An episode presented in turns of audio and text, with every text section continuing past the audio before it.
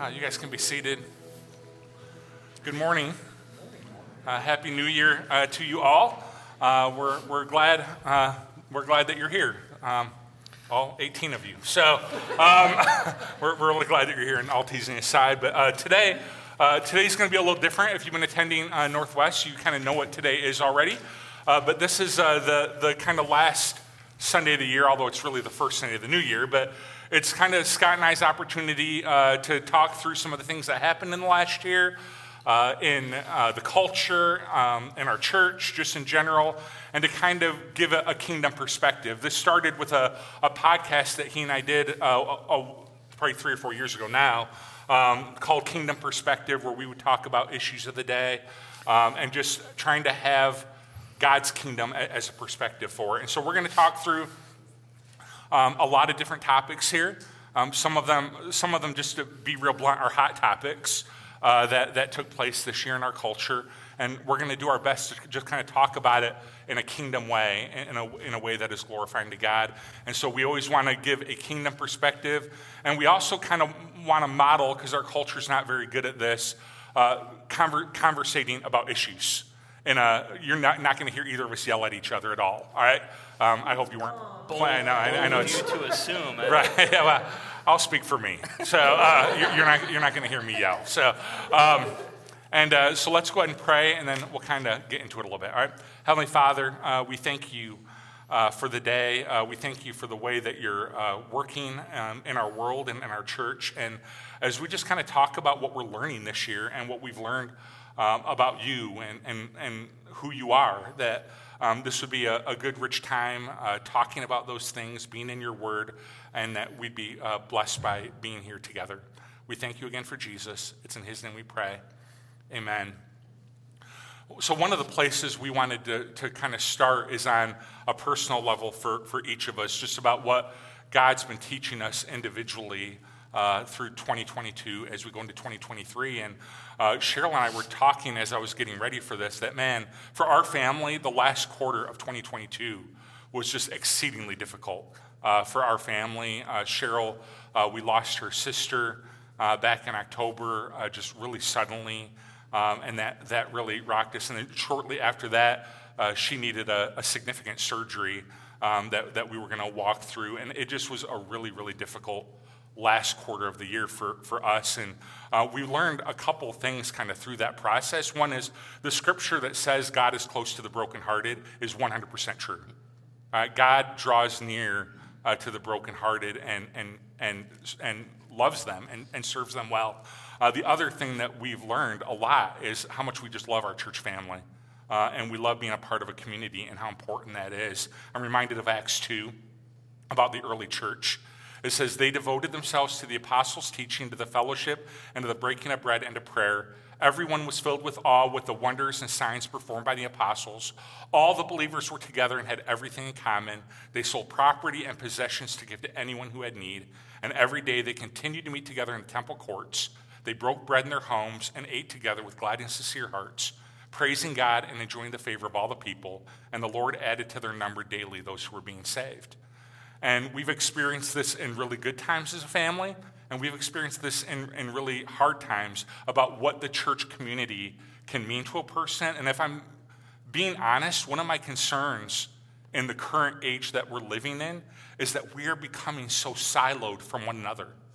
We're all kind of operating in our own world, and we're losing this community, and um, we're, we're losing this depth of relationship and if I can diagnose what's happening right now a little bit, we're becoming increasingly separated from God and we're becoming increasingly separated from one another.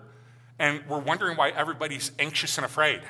you know, that these are the institutions that God has given us to serve one another God and each other. These are the two love God, love others. These are the two things He's given us. And, and you see these things eroding in our culture, and we're anxious and we're afraid, and mental health is spiraling downward. And I think this is a huge part of it. We're becoming way too siloed from one another. Yeah. Yeah, and, and for my family, um, this last year, 2022, a lot of it was about getting back to normal. Um, we're still kind of in that weird space uh, of, of mourning the loss of things from 2020. It just feels like 2020 never ended, you know, in a lot of ways. And, uh, and so last year was about getting back to normal. Uh, my family was able to, to take a, a, trip to Disney World during spring break. Um, and all six of us, uh, we, you know, we were able to share that um, with, uh, with our youngest, who had never been before. Uh, we were able to do a, a camping trip together over the summer. Um, Seth and Izzy both played spring uh, sports. They both had summer jobs. Ethan started high school with them, so I have three in high school now. And so a lot of it was getting back to normal finally um, and being able to do like normal, like teenager things without worrying that they were going to be taken away suddenly. Um, and, and so that was you know this year and, and seth and izzy are both seniors in high school this year and so that's the kind of an added uh, stress of you know visiting colleges and uh, worrying about money a lot um, in between like attending all the events, football games, and marching band, and, and uh, you know all the different stuff that we've got going on. And, um, and then Nikki started kindergarten uh, five days a week, all day. so uh, that's been really good for everybody. Actually, she's been doing an awesome job. And, and so those things, kind of like looking at what we're learning this year. Um, this year's been really financially stressful for our family because um, getting back to normal is expensive.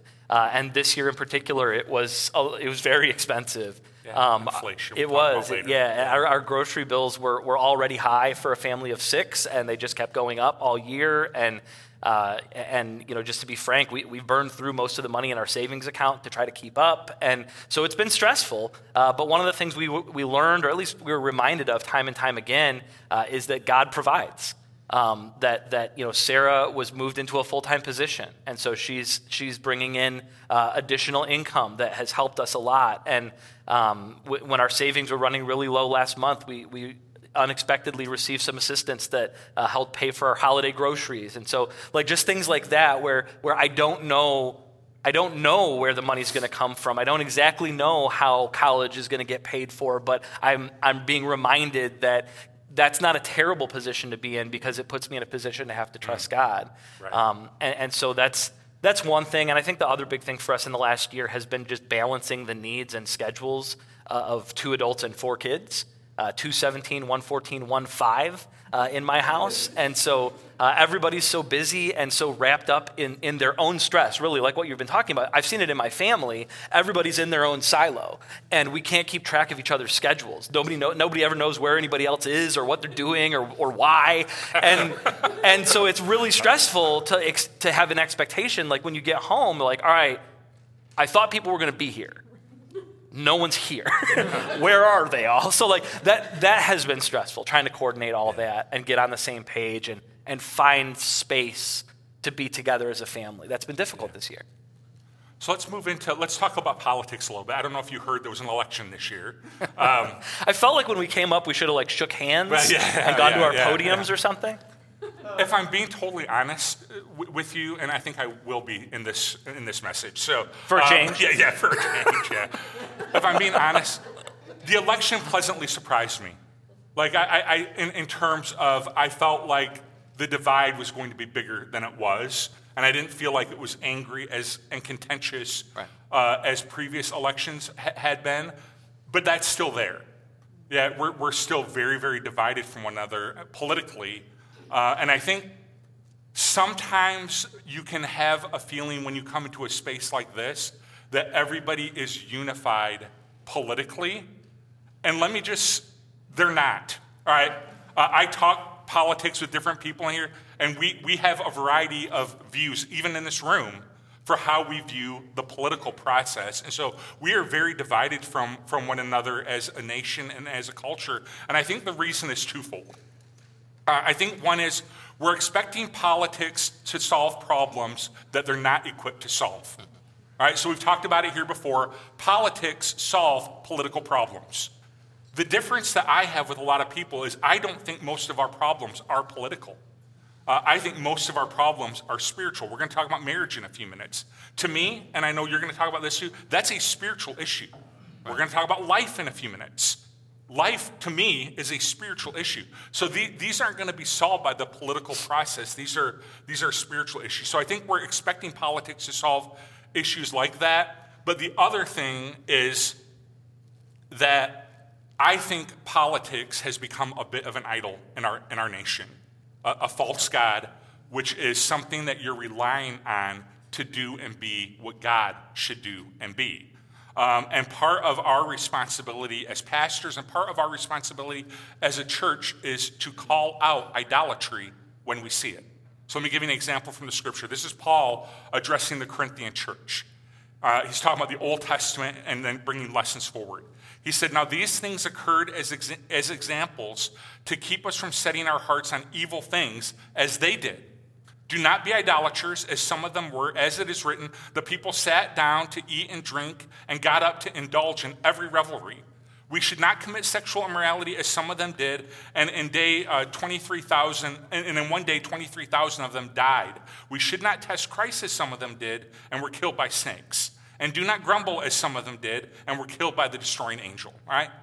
Welcome to the church in Corinth. All right? So, what Paul is doing in this text, right?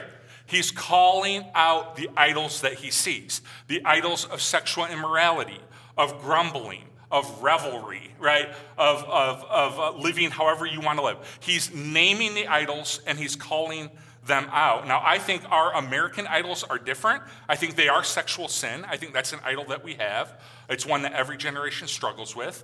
The pursuit of leisure, uh, I, I, think, would be an idol, uh, and politics are, are an idol that our nation has. And so some of our attitude can be no, no, no, no, people are going to disagree. Don't talk about politics. Whatever you do, don't talk about politics. I think politics should be discussed in this way as calling it out as the idol that it is and saying, don't trust in politics, trust in God. Right? God, God is who we need to shape us, God is who we need to make us new. And so I think where some churches go wrong is that they buy into a piece of legislation or they buy into a politician's idea and they say, oh, this is gonna, this is gonna solve it. And they start advocating for that. And what they're really doing is setting up the idol for their people to see. Like, hey, trust in this, trust in this candidate, trust in this legislation, trust in this uh, action. And they're raising, unintentionally, they're raising up an idol. I think if you're to talk about politics, it needs to be don't no, no, no. Don't trust in politics. Don't trust in the politician. Trust in God. So, so do you vote? I do.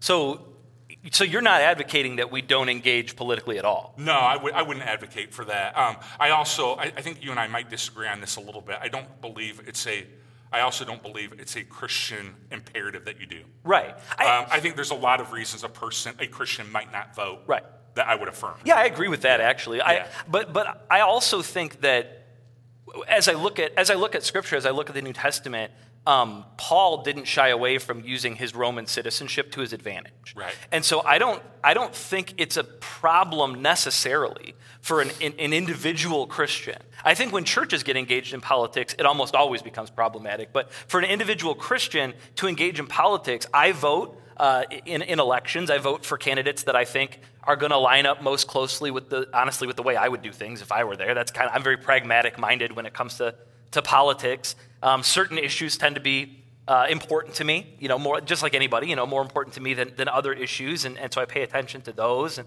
I, I try to do my research before I vote. I try to I try to figure out what congressional district I'm in, since Decatur is somehow in two now, and so I do all this research ahead of time, and then get to the polling place, and I was wrong. I'm actually in a different district, and good thing I researched both. But anyway, aside from that, um, I, I just think that it's it is okay for, for us to engage politically, to, to engage a process but like what you to, to your point, what we were saying, if if we place our trust in a political process or right. a political candidate or a political party, it quickly becomes idolatry. It does. It, it, doesn't take any time at all. Right. Yeah. I mean, I, I mean, it quickly becomes a, a, matter of blind allegiance to whatever this party says or whatever that candidate stands for. We ignore the bad because we want to advocate for this candidate. And, and because the other candidate must be evil and so we ignore the, the, the i mean it's not jesus. Jesus isn't running for office. And so there's, there are flaws with every candidate but we're so quick to ignore them and get sucked in to what, what i think i agree with you kind of an idolatrous mindset. We just have to be so careful with yeah. politics. Yeah and, and, to, and to remember that politics are going to solve certain things and not solve other things. You know, so politics really cannot address the condition of a person's heart. Right. You know, there is no legislation that you can do to do that. That, that, has got to be the work of the Holy Spirit and pointing people to Jesus. I, I, I think people sometimes have the impression, I, I actually like politics. Mm-hmm. Um, and I enjoy kind, kind of keeping track of it. Yeah, stop but, into our office any weekday. yeah, you know, I've really had to guard my heart against it, to be honest with you, because of um, it just became something more than it should be, I think, to me. Yeah. Um, and I've grown, I've grown a little cynical about it as well, and its ability, to and its inability to solve problems. No, Gen X cynical. right, right. No, I know. Yeah, yeah. It's you know to to just view it for what it is and to keep it in the lane it's supposed to be in. Yeah. I think is a good a good place to be. Yeah. Well, I've always been really fascinated by politics. Right. I mean, from from the time that I, I went in with my mom to, to those voting machines that had the huge like lever that right. you pull yeah, yeah. And like I was fascinated by these machines are amazing. And and you know, I, I wrote essays on this in like high school English classes. I've always been fascinated by the process, but I, am the same. It's really easy for me to get sucked in too much. Um, and I have to guard against it. I have to, I have to be careful. I don't, I don't expect, and I, I know that there probably people might disagree with this a little bit. I do not expect any political machine to advocate for my faith. Right. So that, and that actually scares me when people start wanting that. Yeah. You know, government legislate our our sense of faith right. and morality. Right. And it's like, uh, you know, in my, my, understanding of history, that usually starts to go south in a hurry. Right. That's a good foreshadowing to something we're, we're, going to yeah. talk about in a little bit. Yeah. Um, but yeah, I mean, I think I think it's it's worthwhile for us as Christians uh, to to think politically, to be to be aware of what's happening around us and, and in our culture. Um, I, I mean, I think we should be students of our culture because not not because we're relying on our culture or, or our government or a political party to, to solve all of our, our problems in life, but because our mission is to contextualize the gospel message to make sense to the world that we live in. Right. And if we don't know Paul on Mars Hill. Exactly. Yeah. I see you have an unnamed God. Right. Let me tell you about this guy. Right. Yeah. yeah. I mean, I've become all things to all people so that I might save right. some. Yeah. And so if we don't have an understanding of what's happening in our culture, it, it becomes difficult to, to place the gospel in a context that people can readily hear. And so I do think it's important not to bury our heads in the sand and, and to know what's going on around us in our country politically and, and culturally. Um, that's not to say we should just go along with it, yeah. but to know what's happening so that we can best contextualize the gospel message to reach as many people as possible. Yeah. That is a good transition into the next topic. Well, yeah, yeah, I was stalling. So so this next topic, you know, speaking politically, as you look back through 2022, you know, when we, you know, the, look in the rearview mirror and we think, all right, 2022, what are the things we need to talk about? Um, 2022 had some big political things that happened that, that I agree with you for, for, for the purposes of the church and for Christians are not necessarily political, that, that they bleed into the spiritual realm, and we want to talk about those. We don't want to shy away from those. And so the first one we want to talk about happened just under three weeks ago. Um, the Respect for Marriage Act was passed uh, by Congress, signed into law by the president. Um, and so basically, this law says that any marriage between uh, any two individuals is a valid marriage uh, under state law in every state. Um, and, and, so the, the act itself, the law, uh, does not require religious organizations to provide goods or services uh, to formally celebrate a marriage that they don't support on religious grounds. Uh, they, they put in a, you know, an exception in for, for nonprofit religious organizations. Um, so it doesn't affect the religious liberties in that way uh, or, or the conscience protections. You know, you and I can both still uh, refuse to officiate a marriage that, that would violate our beliefs uh, as, as Christian pastors, as conscience. Um, also doesn't, it, it, also does not include marriages between more than two people. I know that that was something that uh, people were talking about that, like, you know, well, this is just going to, you know, marriage isn't going to mean anything. And, and it, it is limited in its scope. Um, and I think it's important uh, before we get into to talking about how this law, because it is the law now, how this law is going to affect the church, I do think it's important to take an honest look at what it means for us as Christians, what it means for, for us as a church family. Um, and so to do that, I guess I want to talk just a little bit about, uh, about what the Bible says about marriage.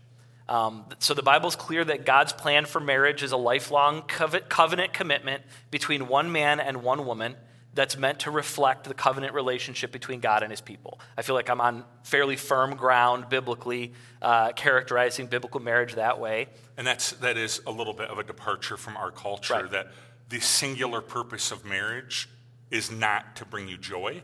Hopefully, your marriage does bring you joy, but the actual purpose of marriage is to reflect God's glory. Right. So, right. Yeah. And, and because of that, I, the Bible consistently categorizes homosexuality as a sin. Um, I, I, understand that that's a controversial thing to say. That places me in the minority in our culture to say it, but it's the Bible that, that says it, and I can't ignore what the Bible says. You don't write the mail, you just I, deliver exactly. it. Exactly. um, so I, I also want to point out that it's not just in the Old Testament. Um, that I think is an argument all the time that, that, it was an Old Covenant law that went away with, with the rest of the Old Covenant. Uh, homosexuality is included in at least four places in the New Testament. Um, it's included in two different lists of sinful behaviors uh, in New Testament letters. Um, and, and then I, I want to just really quickly hit on, I guess, I guess three clear places and one other one that I, I want to talk about really clearly, really quickly. So, um, the, the most detailed passage about marriage in the New Testament is actually found in 1 Corinthians 7, um, where Paul is advising that it's actually better for God's kingdom people to stay single. Um, that, so that they can focus on ministry uh, and on serving God and not have their focus split. Um, that's really Paul's point. But he says if, they can't, if people can't control themselves, they can't control their sexual desires, they should get married rather than falling into sin, Paul says in 1 Corinthians 7. Here's what verse 2 says He says, uh, But since sexual immorality is occurring, each man should have sexual relations with his own wife and each woman with her own husband. And so I understand that it's an argument from silence, but nowhere in this entire chapter of Paul discussing what, that people should get married if they can't control themselves sexually, nowhere in this entire chapter does Paul offer a same sex relationship as a solution to that. To like, you can't control yourself sexually, and so you can enter into this kind of a relationship. And I believe that's because God does not view same sex relationships as biblical marriages. The other New Testament passage that informs our position on marriage is Romans 1. That's really the, the main one that, that you have to deal with. Um, and in that chapter, Paul is describing the downward spiral uh, into sin that occurs when people turn their backs on God's truth. Um, when we replace God with idols of our own making and worship them, uh, Romans 1.24 says uh, that among other things, this is you know, in a list of other things that happen, uh, one of the things that happens is that God gave them, the people who uh, chose idols over God, God gave them over in the sinful desires of their hearts to sexual impurity for the degrading of their bodies with one another.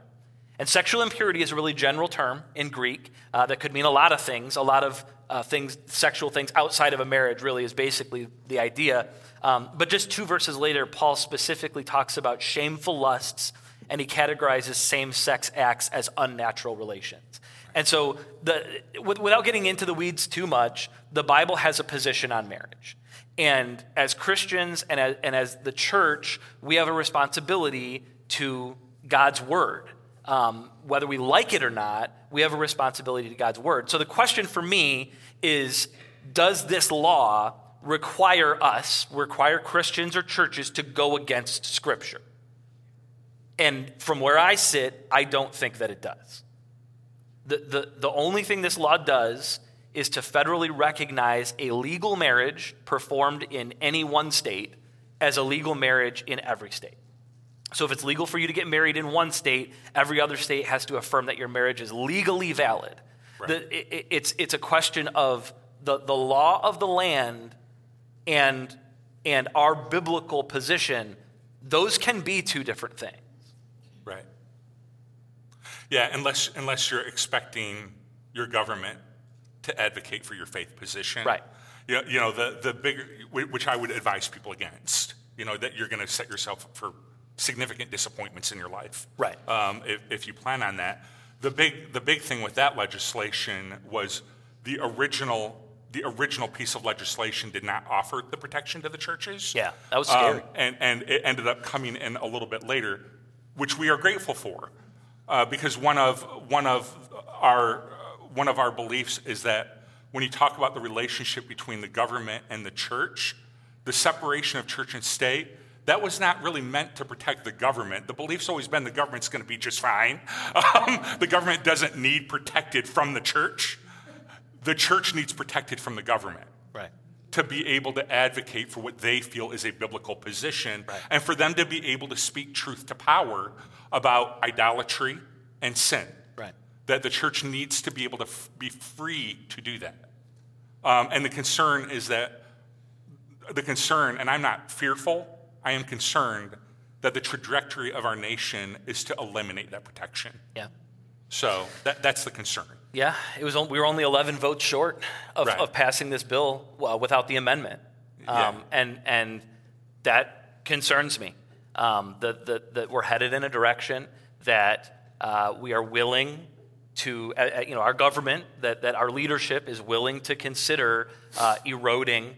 Uh, many of the religious protections that, that churches and Christians have enjoyed um, o- over the years constitutionally, uh, that, that is alarming, honestly. That, that And concerns really, me. you, really, you really don't want the government, it sounds like we're kind of anti government, we're really not, but you really don't want the government being able to say to religious institutions, you can't say that. Right, You can't say that. right.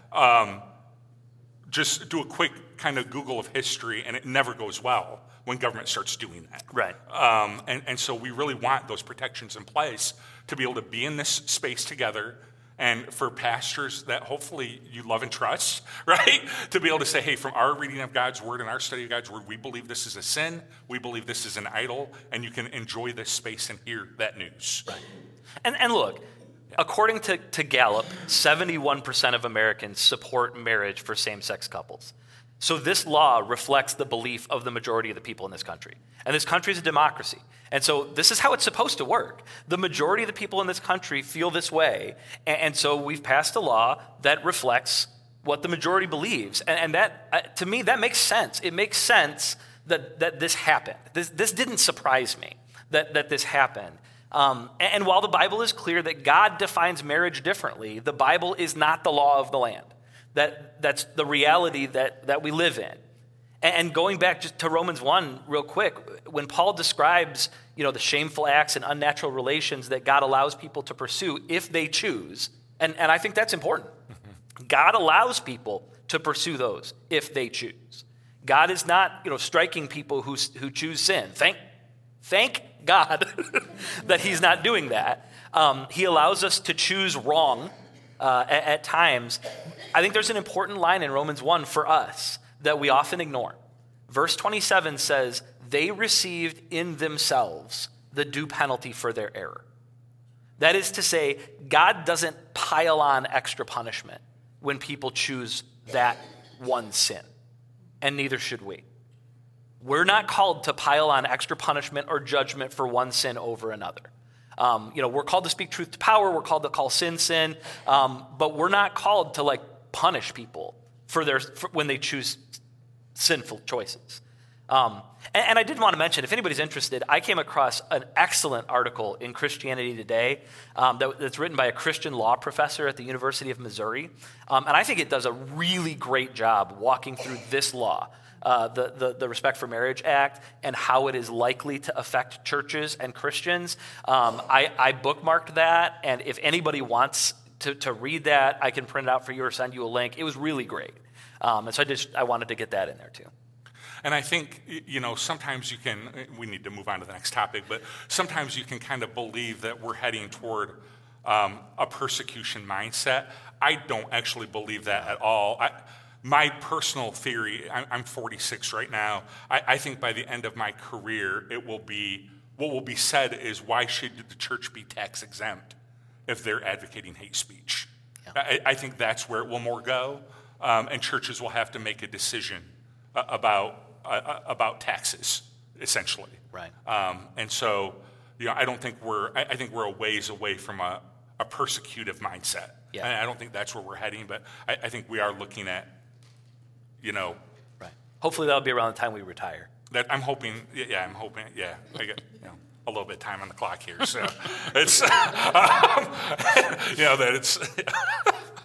um, all right, so let's talk a little bit about Roe v. Wade while we're in this sort of oh, thing. yeah, Um, jump right and, uh, in. yeah. and so you probably While we're at it, let's just make you everybody probably mad.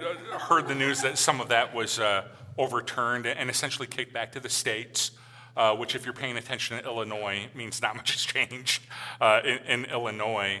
And uh, we want to just kind of talk for a minute about some of the conversation that unfolded during that time. Um, I don't think it would really shock anybody to learn that I'm, I'm pro life and that I think my upbringing plays into that, the, the way I was raised uh, by my parents. I also think the way our family was formed um, has, has played into that, um, and, and our extended family. That, you know, Cheryl and I both uh, adopted our, our children, and our children's birth parents are heroes to us that they they had their babies and recognized that they couldn't do it and they we really talk highly of them to our, to our children the, the choices that they made. And then on my when you get to our extended family uh, my sister has stepped into a very difficult situation with three foster children um, that, that I won't go into on the stage but a very difficult situation that they're uh, that they're um, stepping into, and that they have a, a special needs son that they also have, and um, all of those lives have tremendous value to us.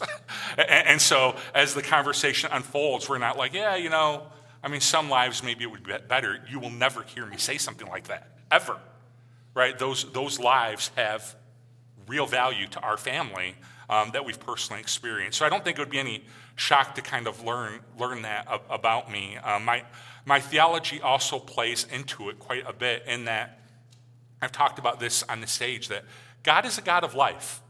Um, life is really, really in, important to him. And what I was taken aback as the conversation unfolded was the accusation toward a lot of Christians that we are pro birth, but not really pro life as, as a Christian community, that, that Christianity is not doing enough um, in, in the realm of, life. And what I was so taken aback by, by why I was so taken aback by it is that it just has not been my experience in any Christian community I've been a part of. Right. um, every Christian community I've ever been a part of has at least one life organization on, on their missions and multiple families in the church that are adopting and fostering and safe familying and stepping into these difficult spaces and saying your life matters and, and I'm going to help. Right. You know, and so I've never been in a Christian community that really just totally turned its back on the issue of life, I, I guess. Right. Um, I also would never want that to be the future of the church. Let me talk to you for a minute about how God is a God of life. Way back in Genesis 1, he breathes life into man and he becomes a living being. The purpose of the law is to lead Israel to life. Jesus said about himself, I am the resurrection and the life. God promises through his son eternal life to those who believe. God is about life. And so, as a people of God, we want to be about life. We want to be consistent about being about life as well. Right. Um, so we, we can't be about some lives. We can't advocate for some lives. We have to fight. We can't fight for certain lives. We have to be a life people. Um, and any accusation that is there, and I think it's unfair, to be totally honest with you, but any accusation that is there that has any truth to it all, we need to repent of and turn from and say, no, we're about life. Right.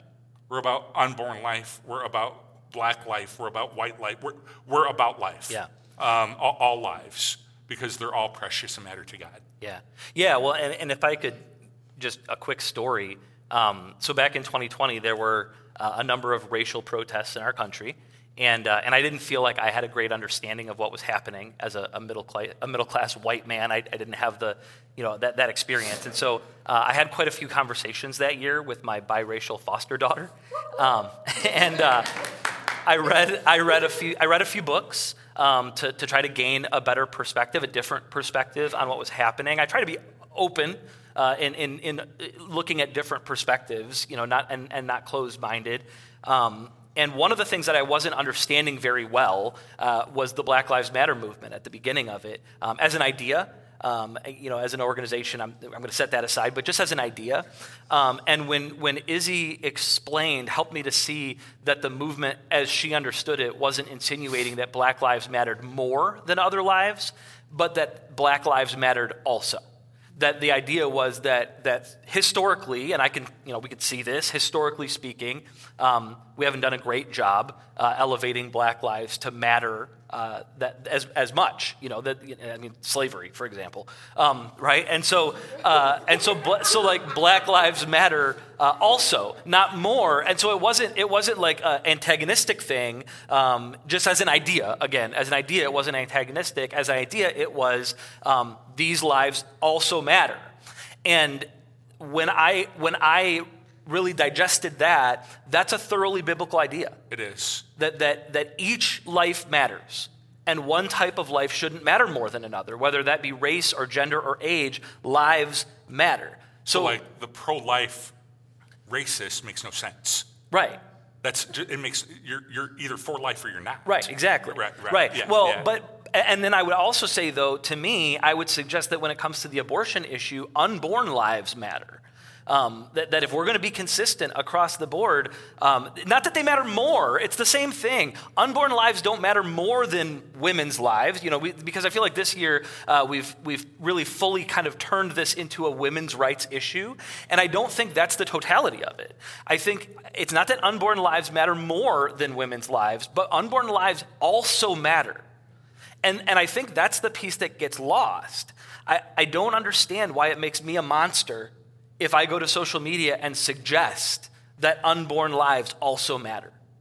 Because standing up for the rights of a group of people who can't stand or speak for themselves is not a bad thing. And it's a thoroughly Christian and biblical and Jesus thing to do to stand up for, for minority people who cannot speak for themselves. Um, and so, yes, I, I, do think someone should be pointing out that, that, that unborn lives matter mm-hmm. as, as well. Yeah, and it's obviously Roe v. Wade, it really did not obviously settle the divide at all. No. Yeah, I mean, when you saw overturned, you saw how deep this was. But it also didn't make it, abortion illegal, though. I mean, yes, it, it, just, right, right, it just yeah. sent it to the states right, to yeah. decide for themselves. And, and in the last election, five different states had it on the ballot, and yeah. all five of those states either failed to pass the restrictions on abortion or or enshrined uh, abortion rights in their constitution. So the thing that, that, that, it seemed like the whole country was on fire, you know, for sure this is going to happen now. That's not what happened in the election. Because again, when you let the people in a democracy decide, the majority opinion will decide. Yeah. And, and again, that's, that's what happened right. yeah. in, in, the state laws. I, real quick, too, I. I, I want to point out that when we when we talk about this issue, inevitably we, we, we talk about uh, uh, rape and incest and, and abortions that are, that are medically necessary.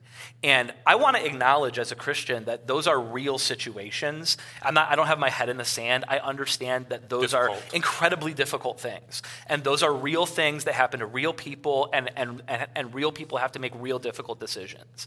And I, so I don't want to be insensitive to that at all.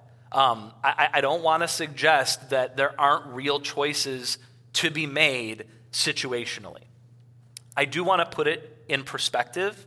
Um, according to USA Today, about 1% of abortions uh, are, are, are, because a woman became pregnant through a rape. Uh, about 0.5% is through an incestuous relationship. Um, and, and the Pew Research Center uh, says that about 2% of all abortions in the US involve some type of health complication. And so when you add those things up, that means that somewhere in the neighborhood of 96% of abortions in this country are elective procedures that are not medically necessary or resulting from rape or incest, from like a forced situation. Yeah. And so I, I think you can have a conversation about a starting point conversation about those 96% before you get into the yeah. 4%. Yeah, to handle the 96%. Yeah. I, I, think, I think a false move that a lot of pastors uh, that I know kind of made was when it happened, when I got up in the morning, it was, I think it was a Friday morning, I got up and, and saw the news headline. I saw a lot of pastors go to social media and be like, this is fantastic news. This is great news. And all of a sudden, they found out that not everybody in their church agreed that it was right. fantastic news right. and that there was a lot of nuanced uh, feel, feelings about it. And so, what I would say to us as a people as, as we're talking about this is just, I would ask you to pray about when it comes to life and being pro life, am I a consistent person when, when, it, when it comes to being pro life? You know, is, is there any classism in me? Or racism in me? Or, or is there any inconsistency in me where I am being pro this type of life, but not pro that type of life? Right. And honestly, just repent of it because God's about life. Right. Every part of the gospel involves life. Right. And so that, that's why I would just, everybody just needs to maybe less debating on social media and more internal conversation about am I, am I truly pro life? Or am I are, are there some things in me that God wants to do work on? Yeah. Yeah. Well, I think we agree that abortion is one of those issues that we're facing that's bigger than, than simple politics. It's, it's a spiritual issue. Um, it involves not just the loss of rights, but the loss of life. Uh, and so there's a lot at stake right, yes. um, in, in, in the issue. Uh, and, and, and everybody personalizes it. Yes. Like I think about my kids and my sister's kids. Someone else might that has had an abortion might think about their very difficult circumstances, yes. why they decide. Right. Everybody's just, or, or their sisters doing that or whatever. Right. Everyone immediately internalizes it. Right. And that makes it hard to conversate about it. Right, it does. Yeah. It does. But, but I, I think, and you can disagree obviously, but I, I think those issues politically are rare. Um, yeah. I, I, think I think issues like that one that that it's just a, that's a different kind of issue. Um, I think most political issues just flow from different ways of viewing the world. Right. Uh, politically, most of our disagreements uh, it, it just involve you know what are the problems that we're facing and, and what are the best ways to, to solve those problems. Um, I think one of the ways of viewing the world uh, is what we're going to talk about next. Uh, while we're just hitting all the greatest hits, we're going to talk about Christian nationalism this morning. So, so Christian nationalism is the belief that the American nation is defined by Christianity, that the government should take active steps to keep it that way, to keep us a Christian nation. Um, so it's the belief that America is and always has been a Christian nation. And it comes from the idea that, that God has bestowed this unique privilege and responsibility upon a particular country uh, to represent Christ. A lot like Israel in the Old Testament, that God has chosen a people. America is the new Israel. Right, that God has yeah, chosen yeah. a nation. So Christian nationalists, right. uh, we can, we, not we, Christian nationalists consider it their duty to promote and defend the parts of the Christian faith at all costs in every public arena. Um, that, that, that we, we need to make our government a Christian government. It would, would be uh, the, the idea there. And, and I would challenge that right off the top with the second clause of the First Amendment. Before I even go to the Bible, I would go to the Constitution on that. Um, the First Amendment expressly prohibits Congress from adopting any form of national religion. So, right off the top, before we bring the Bible into it, our Constitution doesn't allow it, first of all. Uh, so we need to be careful about expecting our culture to be Christian. Um, I think that's setting us up to be very disappointed.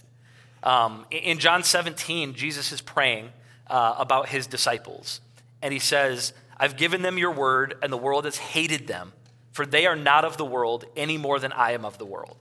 My prayer is not that you take them out of the world, but that you protect them from the evil one. And so I think I'm on firm biblical ground to say that making our country Christian is not the mission Jesus left for us. Mm-hmm. That's not the goal that Jesus has in mind for me as a Christian or for us as a church to make this country into a Christian nation. When, he talks to Pilate in John 18, the very next chapter, Jesus says, My kingdom is not of this world. Right. If it were, my servants would fight to prevent my arrest by their Jewish leaders, but my kingdom is from another place. So not only is our mission not about politics, it's not even about earth. Right. It's not even about this place. Forget country. It's not even about this world. Our mission is bigger yeah. than that. Right. And when we settle for a mission that's way too small, then we get off track in, in what God's calling us to do. Yeah.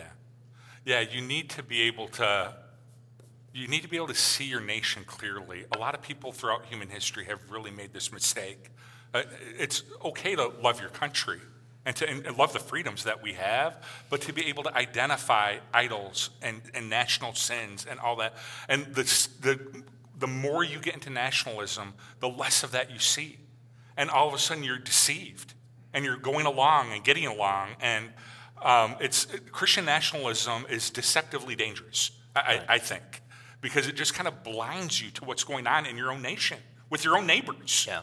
And, and that, that um, what seems like the American dream, all of a sudden you, you should be able to identify that some of the nature of that is actually idolatry and sinful. Right. So.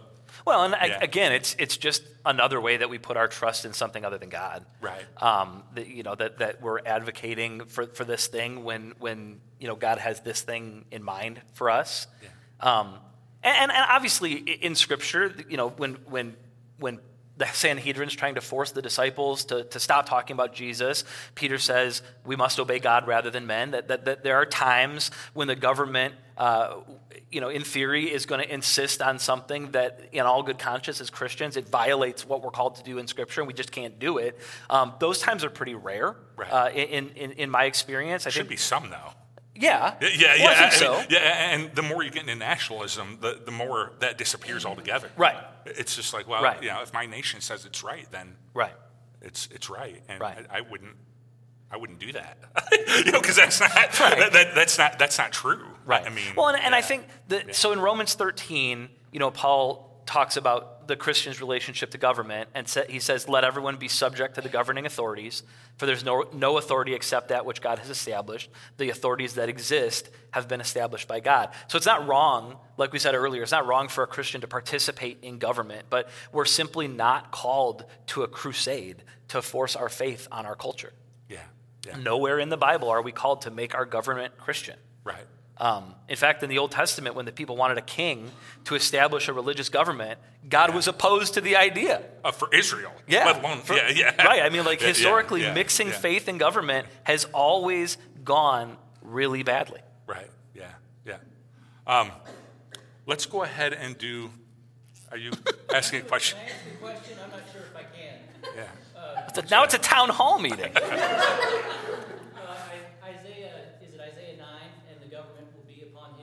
Uh-huh. Right. What, what, do you think that means in the context of this discussion about nationalism? Well, I don't think it means the government of the United States yeah, will be upon his and, shoulders. Yeah, when, when I've preached on that passage before, I, I've talked about it that he's stronger, he is bigger and stronger than government. And, and so you really want your faith to be in, in him. Um, you know, there was a time where God was working through an individual government to we know now what he was doing, you know, to, to bring us Jesus. Um, and now the new Israel, I think the New Testament's pretty clear on. The new Israel is the church. Right. You know, we're, we're the people of God. Right. Well, uh, I think contextually in that prophecy, it's talking about the establishment of God's kingdom. Right. Um, and so yeah. the government will be upon his shoulders, is, is the government, the leadership of God's kingdom. Right. Um, I, don't, I don't think it's talking about a worldly government uh, that is built on Jesus. I, I, think it's talking about the government of the kingdom of God, the, the, yeah. the future eschatological kingdom uh, will be built on the shoulders of Jesus. Yeah. Um, I think. Good question. I, yeah, that is, yeah, let's, uh, um, let's do, uh, I'm going to do just inflation very quickly as we move into closing here. About just, I, I, we know that this has been a, a year. we warned kids on then. We are yeah, both I preaching. He, he, said, he, he, said, just out of curiosity, which of you is preaching today? Meaning that when Scott preaches, it's a lot longer than when I preach. He said, which of you, which of you is preaching? I said, well, unfortunately, we're both preaching. so I get some extra snacks. So, um, yeah, that, that's my advice. Yeah. Um, that it's been a high inflation year, a stressful year for um, people financially. And I just want to read this passage over us just for a minute from Jesus um, and, and try to find some peace. Because I know coming out of Christmas, it's a time where people are stressed and the, the financials aren't adding up for a lot of families. And like Scott talked about earlier, there's a lot of spending. Um, you know, groceries are, are crazy and all of that. So Jesus said, Therefore, I tell you, do not worry about your life what you will eat or drink, or about your body, what you will wear. Is not life more than food, and the body more than clothes? Look at the birds of the air. They do not sow or reap or store away in barns, yet your heavenly Father feeds them. Are you not much more valuable than they? Can any of you, by worrying, add a single hour to your life? And I think that's um, what, what I would encourage everyone to is don't panic. Um, make good decisions, the best decisions that you can, uh, and be faithful. And I know you have kind of a thing about making good choices too. Yeah. About, yeah. I mean, everyone has choices, I should say. Yeah. Well, and, I, and I'll say, uh, you know, we've been talking about putting our hope in government and, and that that's kind of foolish. Um, I would also say that putting your hope in yourself to build financial security is kind of arrogant, actually. I mean, First Timothy says that. It does say that. Yeah. Um, so be careful where you put your hope. Uh, be careful wh- where you put your trust when it comes to your money. That, that God is calling us to actively trust Him in these, kind, in these areas. Um, so let me try to tell this story short, um, which means not using this because in there it's long. Um, so when we first moved to Decatur, it was January 2007. Um, crazy, actually, to think 16 yeah. years ago now. Um, but when we first came to Decatur, it was uh, 16 years ago. My, uh, my, my seniors were uh, one. right. Um, and so, so, yeah, I mean, that's, that's really crazy. Um, and when we first came here, we owned a home uh, in Michigan that, when we moved. And I don't know if you remember what the housing market was like in 2007, but um, it wasn't good. and, and so we ended up, uh, we, we yeah, didn't, we weren't able to sell that home until 2013.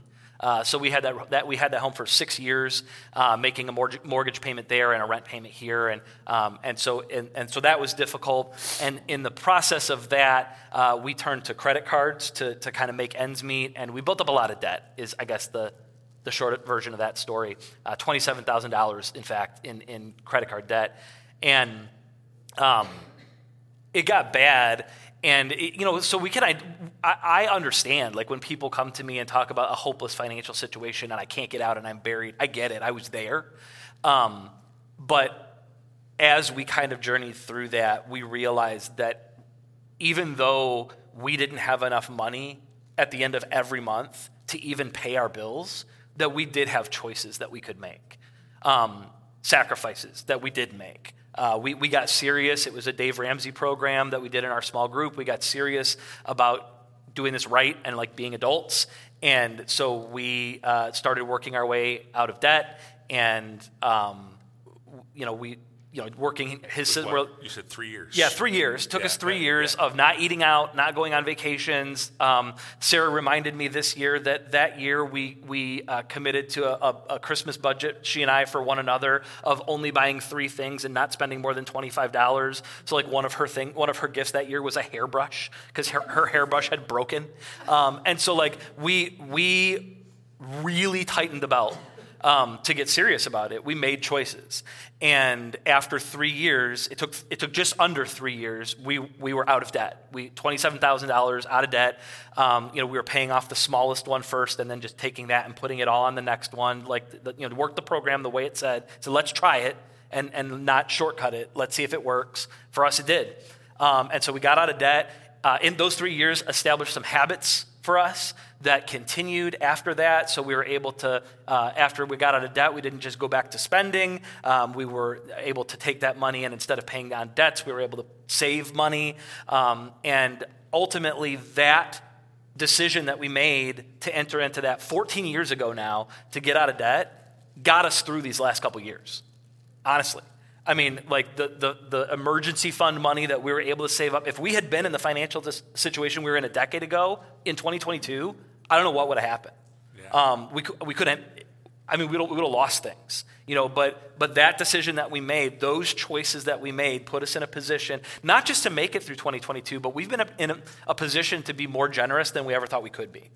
Yeah. Um, we've been able to, you know, when the, the government gave us stimulus money, we tithed. And we were able to bless all these different organizations and different people, individuals, because we made these choices with our money. Um, and one of the choices we made through that whole time was not to stop tithing, that, that giving to God uh, was going to be an essential expense, the first thing in our budget. And I really truly believe that God honored that God honored that choice that we made.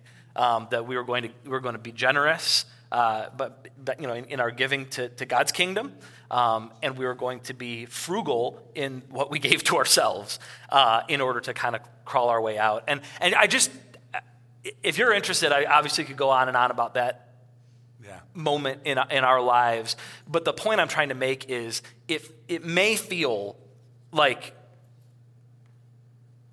you don't have any choices. And I'm, I'm here to say that you do.